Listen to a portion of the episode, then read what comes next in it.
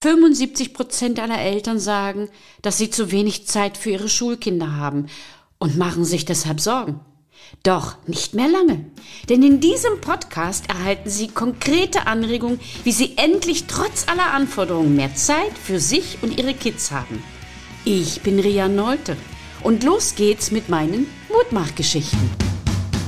Heute darf ich Sie noch einmal begrüßen, meine Freundin und Kollegin Lisa ist bei mir am Mikrofon und ich freue mich, wieder mit ihr über kleine und große Mutmachgeschichten zu sprechen. Toll, dass du da bist. Hallo Lisa. Hallo. Oh, Lisa, bist du aufgeregt? Ein bisschen. Oh, das kenne ich auch. Also ich weiß es nicht, wie es dir geht, aber gegenüber den Kindern spüre ich kaum noch ein Aufgeregtsein. Aber wenn ich vor Eltern sprechen muss oder wenn ich eine Rede vorbereite oder so wie jetzt ja am Mikrofon, habe ich immer Herzklopfen. Das ist natürlich eine gewisse Anspannung, die man benötigt, damit man diese Aufgabe erledigen kann. Aber gleichzeitig ist es auch seltsam. Da merke ich immer wieder, äh, Routine mit den Kindern ist nicht gleich Routine mit Erwachsenen. Geht es genauso, ja? Ja, absolut. Also wenn ich vor der Klasse stehe, dann kann ich da ganz souverän meine Sachen erzählen äh, ohne aufgeregt zu sein. Und sobald es ein Elternabend ist, da pocht mir mein Herz durch den ganzen Körper.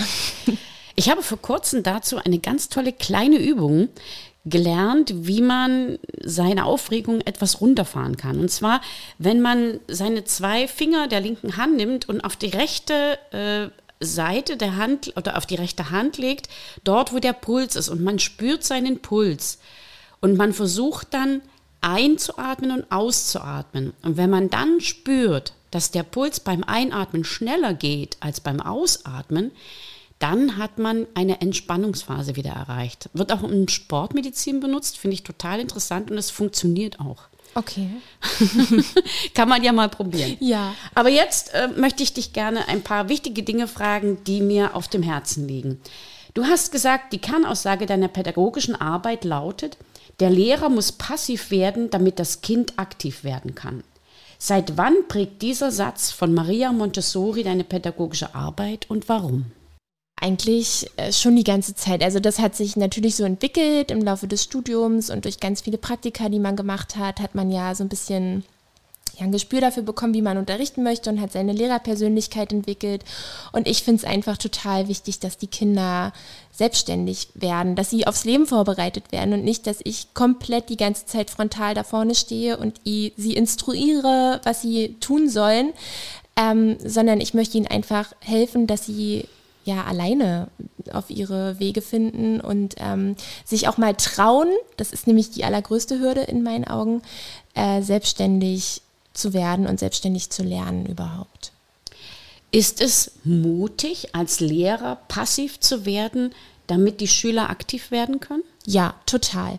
Also in meiner Meinung nach total, weil man muss ja selber auch erstmal sich zurücknehmen und den Kindern zutrauen, dass sie das schaffen. Und manchmal ist es vielleicht am Anfang auch ein kleines Chaos, aber man muss den Kindern Raum geben, damit sie ja so ein bisschen ihren Weg finden und zum Ziel oder zum Endprodukt kommen können. Und das ähm, ist dann schon ja mutig oder da muss man schon manchmal Mut beweisen, dass man wirklich nur mit Ratschlägen zur Seite den Kindern steht und ähm, sich nicht zu doll einmischt oder ihnen genau zeigt, wie die Lösung jetzt sein kann. Äh, da fällt mir der Spruch ein, aus dem Chaos erwächst die Ordnung. Ich weiß nicht, ob das Albert Einstein war, aber irgend sowas war das. Ja. Ähm, du hast ja bestimmt auch Schüler mit Konzentrationsschwierigkeiten. Ähm, für diese, so sagen andere Experten, ist es eine Überforderung, wenn sie sich den Unterrichtsstoff selbst erarbeiten sollen. Wie siehst du das? Also ich glaube, man kann das halt wirklich lernen, wenn sie die richtigen Methoden beigebracht bekommen und wenn man ihnen auch wirklich zeigt oder ihnen Mut gibt, dass sie es schaffen können und nicht die ganze Zeit dasteht und sagt, ach, ich weiß ja, du hast ein bisschen Probleme, bei dir muss ich jetzt ein bisschen mehr helfen. Ähm, man muss es natürlich differenzieren, man kann ihnen auch ein paar mehr Hilfestellungen geben, sollte man auch, aber trotzdem die ganze Zeit sagen, du schaffst das, trau dich mal, du kriegst das hin, probier es mal alleine und wenn nicht, dann komme ich und wir gucken, ob wir irgendwie einen Weg finden, dass du zum Ziel kommst. Also ich glaube, dass das alle Kinder können, wenn sie die richtigen Werkzeuge in die Hand gegeben bekommen. Da fällt mir ein, wenn du passiver wirst, bedeutet das gleichzeitig, dass du individueller arbeiten kannst? Ja, auch, natürlich. Weil wenn die Kinder selbstständig arbeiten, dann hat ja auch nicht jeder zum Schluss ein Endprodukt, das, also dasselbe, ne? Mhm. Ähm, sondern wir gehen, die gehen ja in andere Richtungen. Und dann ist es natürlich eine Individualität, wo ich auch darauf reagieren muss und gucken muss, aber so soll es ja eigentlich sein. Das heißt, Kinder überschreiten dadurch ihre Grenzen und werden mutig. Absolut, ja, genau. Da fällt mir gleich eine nächste Frage ein, die das letzte Jahr und die Herausforderung betrifft, die wir als Lehrer und auch als Schüler und auch als Eltern zu bewältigen hatten. Gerade im letzten halben Jahr sind auch wir Lehrer immer wieder an Grenzen gestoßen, was unsere Möglichkeiten betrifft, Unterricht gut zu gestalten. Wie war diese Zeit für dich und welche Herausforderungen musstest du bewältigen oder musstest du dich stellen? Also ich würde da ganz gerne die erste Schulschließung und die zweite Schulschließung so ein bisschen voneinander trennen. Beim ersten Mal waren alle alle ganz toll aufgeregt. Das waren die Lehrer, das waren die Eltern, das war die Politik, das waren die Kinder. Also da war ja alles. Äh, keiner wusste so richtig, wo geht's hin und was machen wir. Auf der anderen Seite hatte man aber als Lehrer mehr Möglichkeiten, sich so ein bisschen ja, selbst zu organisieren und zu gucken, wie man die Zeit jetzt gestaltet. Also ob man jetzt ähm, ich hatte zum Beispiel ein Padlet angelegt. Das ist so eine Internetseite, ähm, wo es dann für jedes Fach eine Rubrik gab, wo ich jeden Tag was reinstellen konnte, wo ich unsere Frage des Tages, wir hatten immer so einen Abreißkalender, den ich trotzdem jeden Tag weitermachen konnte, wo ich meine Videos hochladen konnte für die Kinder. Das wurde mir alles verboten in der zweiten Schulschließung. Diese Padlet-Seite, die durfte man zum Beispiel nicht mehr nutzen. Ähm, genauso wie diese Zoom-Konferenzen. Das ging ja über Zoom dann bei uns im Bundesland leider auch nicht mehr. Ach so, das wurde über das Schulamt verbunden. Genau, okay. genau. Ähm, sodass einem dann in der zweiten Schulschließung so ein bisschen mehr die Hände gebunden wurden. Aber man hatte natürlich schon vorher im Hinterkopf, Mensch, wenn jetzt sowas nochmal passiert, dann muss ich ja irgendwie vorbereitet sein. Also hatte ich gleich ähm, mehr Arbeitsblätter, äh, Arbeitshefte bestellen lassen, damit die Kinder zu Hause was haben und die Eltern nicht tausend Sachen ausdrucken müssen. Das ist ja auch ein Wahnsinn an äh, Kopien gewesen, die da immer rausgegeben wurden. Aber ich hatte schon den Eindruck, dass es beim zweiten Mal, dass alle ein wenig entspannter waren, obwohl die Eltern durchgehend natürlich eine Angst hatten, was wird jetzt aus der Bildung. Kinder, äh, was verpassen die gerade, ähm, sind wir ganz, ganz doll zurück oder sind wir da auf dem richtigen Weg? Und da war es dann einfach auch die Aufgabe zu sagen, also so ein bisschen den Druck rauszunehmen. Also erstmal geht es allen Kindern gerade so, dann verpassen ihre Kinder gar nicht so viel, auch wenn die gerade vielleicht nur drei Stunden zu Hause lernen und in der Schule wären es sechs, aber dieses ganze Drumherum fehlte ja einfach, wie Morgenkreis, Geburtstagsrunde und alles, was so dazugehört, dass man da halt wirklich guckt, den Eltern den Druck rauszunehmen und zu sagen, sie müssen jetzt kein Ersatzlehrer sein für ihre Kinder. Das wäre super, wenn wir Hand in Hand Hand arbeiten, geben Sie mir bitte ganz viel Feedback, damit wir ähm, gemeinsam ja das irgendwie alles bewältigen. Lisa, ich bewundere dich gerade, weil du ganz, ganz viel von deiner Arbeit erzählst. Ich weiß aber auch, dass du zwei kleine Kinder hast und dass es für dich wahrscheinlich auch in der Familie gar nicht so einfach war. Wie haben diese Herausforderungen für dich äh, Neues äh, mitgebracht oder wie konntest du diese bewältigen? Ja, also das ja, war schon eine verrückte Zeit. Ich habe vor allem auch ein Kind, was in der ersten Klasse ist. Also ich verstehe die Eltern halt auch total. Und bei einem Erstklässler muss man ja wirklich noch daneben sitzen und zumindest mit ihm am Anfang die Aufgaben durchgehen, damit er es versteht, obwohl er super selbstständig ist und das auch ganz äh, prima gemacht hat. Aber es war wirklich, ähm, ja, verrückt. Aber ähm, wenn alle an einem Strang ziehen und ich habe Gott sei Dank ähm, einen Mann zu Hause, der mir ganz, oder wir haben da zusammen ganz toll gearbeitet, es hat ganz prima funktioniert. Ähm, es ist auch nicht schlimm, wenn man sein Kind mal vor den Fernseher setzt für eine Stunde. ne? Also die Pause braucht jeder, sowohl das Kind äh, als auch mal die Eltern. Ähm, dann aber auch wirklich zu sagen, so und jetzt machen wir wieder ähm, zusammen was und wir legen alle unsere Schulsachen weg und alles doofe und reden jetzt darüber, wie es heute für uns war und spielen dann zusammen was Schönes. Und ja, aber es ist, also einfach war es auf gar keinen Fall. Nee. Ich habe allerdings gestern gemerkt, dass dein Sohn nach dem ersten Jahr, auch wenn es ein Corona-Jahr war, schon richtig gut lesen kann. Da war ich sehr erstaunt. Das ja. hat gut geklappt. Ja, danke. bitte schön. Lisa, bitte nimm mich mit und unsere Zuhörer und erzähle uns ein, zwei Mutmachgeschichten aus dieser Zeit. Also, was mir zum Beispiel Mut gemacht hat, wir waren ja gerade bei meinem Sohn, äh, erste Klasse, der jetzt lesen gelernt hat und der hatte gar keine Lust, diese klassische, wir schlagen jetzt die Fibel auf und du liest mir jetzt die Seite vorzulesen. Und da habe ich schon gedacht, oh Gott, ich weiß ja, wie wichtig das ist, dass die regelmäßig üben. Und ähm, jetzt hat der keine Lust und ich bin ja jetzt zu Hause dafür verantwortlich, dass der wirklich liest. Und was mir Mut gemacht hat, war, wir waren draußen spazieren und ich habe mitgekriegt, dass er sich total interessiert dafür, irgendwelche Straßennamen vorzulesen oder Schilder oder Aushänge, die irgendwie beim Bäcker hängen. Und dann habe ich mir gedacht, ja, cool, ich muss ja gar nicht zwingend ihm jetzt ein Buch vorlegen oder halt diese Fibelseite, die er da gerade lesen soll, sondern das kam ja jetzt von ihm heraus, dass er hier lang spaziert ist und irgendwas vorgelesen hat. Und dann habe ich halt auch manchmal gesagt, guck mal, was steht denn da? Und lies das nochmal, ach prima, das machst du ja schon richtig super. Und ähm, jetzt habe ich auch von dir das Feedback gekriegt, dass er gut liest. Und das macht mir jetzt gerade Mut und hat mir aber damals auch total Mut gemacht und halt bei mir äh, den Druck rausgenommen. Ich glaube, das ist auch eine ganz wichtige Sache, dass man eigentlich überall und immer etwas mit den Kindern machen kann, was sowohl Spaß macht als auch einen Lerneffekt bringt. Ja, also äh, richtig? Genau, die müssen ja von sich heraus motiviert werden. Ne? Und das ist ja immer total schwierig, wenn man denen jetzt irgendwas hinlegt und sagt, das machst du jetzt bitte.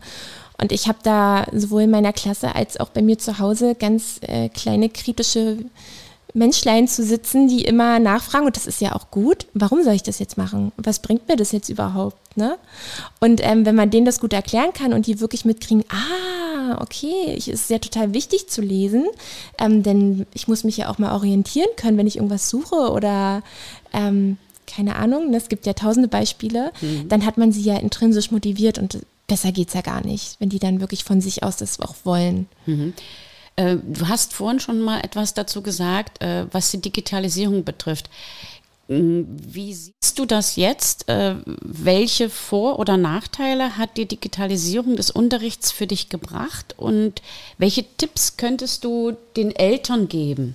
Ich muss sagen, dass unsere Schule wirklich noch in der Steinzeit ist, was Digitalisierung angeht. Das ist ähm, ganz, ganz schlecht gewesen. Also wir haben weder einen Lehrerlaptop in der Schule äh, gehabt. Jetzt hat sich ein bisschen was getan in dem einen Jahr. Ähm, ja, und also ohne irgendwelche Laptops oder so, das kannst du bestimmt bestätigen, ging jetzt in der Zeit gar nichts, ne? Das ist richtig. Ja, mir ist gleich in der ersten Lockdown-Woche ist mir ein Glas Wasser umgekippt auf meinen Computer rauf und dann war aus. Dann ging gar nichts mehr hatte Gott sei Dank äh, eine liebe Mama in meiner Klasse, die mir kurzzeitig ihren Laptop geliehen hat, bis ich äh, bis oder bis ein berühmter Warenhändler mir dann einen neuen schnell zugeschickt hat. Und ähm, ja, aber was ich total gut finde, die Kinder waren jetzt gezwungen, schnell damit zu lernen. Also man musste jetzt wirklich im Schnelldurchlauf die daran gewöhnen. Und das ist jetzt gar nicht schlecht also es ist gut, dass die das gemacht haben. Also wir haben zum Beispiel zwischen den zwei Lockdowns ganz viel Wert darauf gelegt, dass die das ähm, Zehn-Fingerschreibsystem gelernt haben in der Grundschule.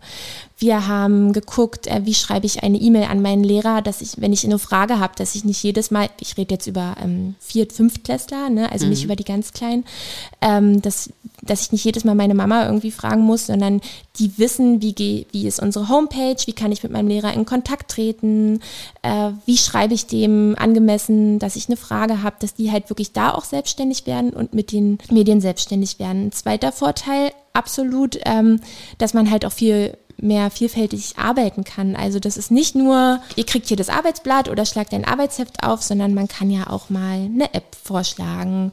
Äh, die YouTube-Videos, ja, die kamen ihnen zum Schluss aus dem Ohr raus, ähm, dass da jedes Mal ein Link mitgeschickt wurde, aber auch das kann man ja abwechslungsreich machen, indem man sich als Lehrer selber mal filmt und äh, was erzählt.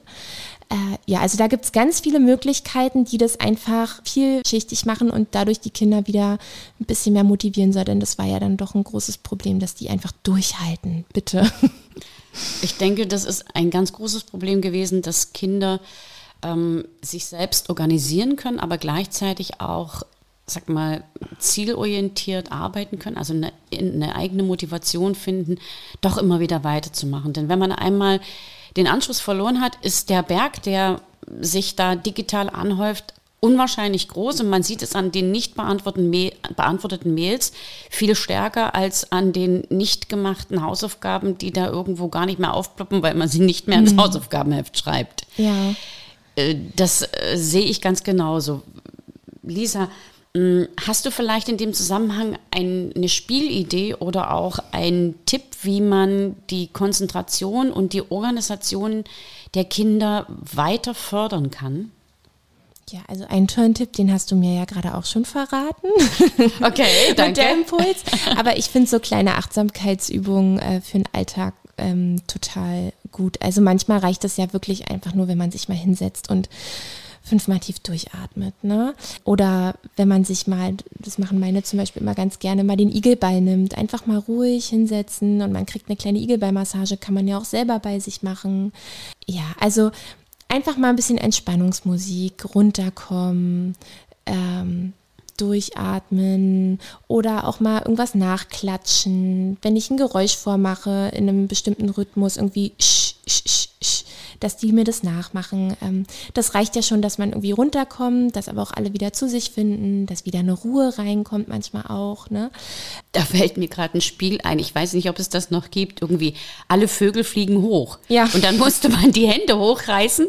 Und wenn ein Tier oder irgendwas nicht fliegen konnte, dann musste man die Hände unten lassen. Ja. Das ist auch so eine, so eine Konzentrationsübung und gleichzeitig natürlich auch eine Bewegungsübung. Da habe ich noch eine Frage. Du sagst, äh, diesen Ball oder Entspannungsmusik, machst du das direkt im Unterricht oder machst du das nur zu Hause? Nee, das mache ich im Unterricht. Also ähm, wenn okay. ich, vor allem montags, weil da sind die äh, doch immer noch ja recht kaputt vom Wochenende und vor allem wenn dann Winter ist und es ist noch dunkel und dann steht irgendwie gleich Deutsch an und ach alle haben irgendwie sind noch ein bisschen unmotiviert, dann erstmal entspannt in den Tag starten. Dann mache ich manchmal wirklich noch mal Lichter aus, komplett eine kleine Lichterkette an, Entspannungsmusik. Wer möchte, legt seinen Kopf ab, wer nicht, der nicht. Der denkt einfach mal kurz noch mal über sein Wochenende nach, bevor wir drüber sprechen. Ähm, also so eine Sachen mache ich auf jeden Fall auch im Unterricht, weil es ganz viel Ruhe reinbringt. Du hast mir gesagt, du hast eine vierte, fünfte Klasse, ist das richtig? Ja, die kommen jetzt in die sechste. Die genau. kommen jetzt in die sechste. Mhm. Das heißt, hier im Land Brandenburg ist das ja eine sehr wichtige Klasse, weil sich jetzt entscheidet, wohin die Schüler dann nach der sechsten Klasse gehen können. Was hast du dir für dieses Jahr vorgenommen, für dich und deine Schüler? Druck rausnehmen als allererstes. Zum einen haben wir jetzt wirklich alles geschafft. Da kann man tausendmal sagen, wir sind gut durchgekommen.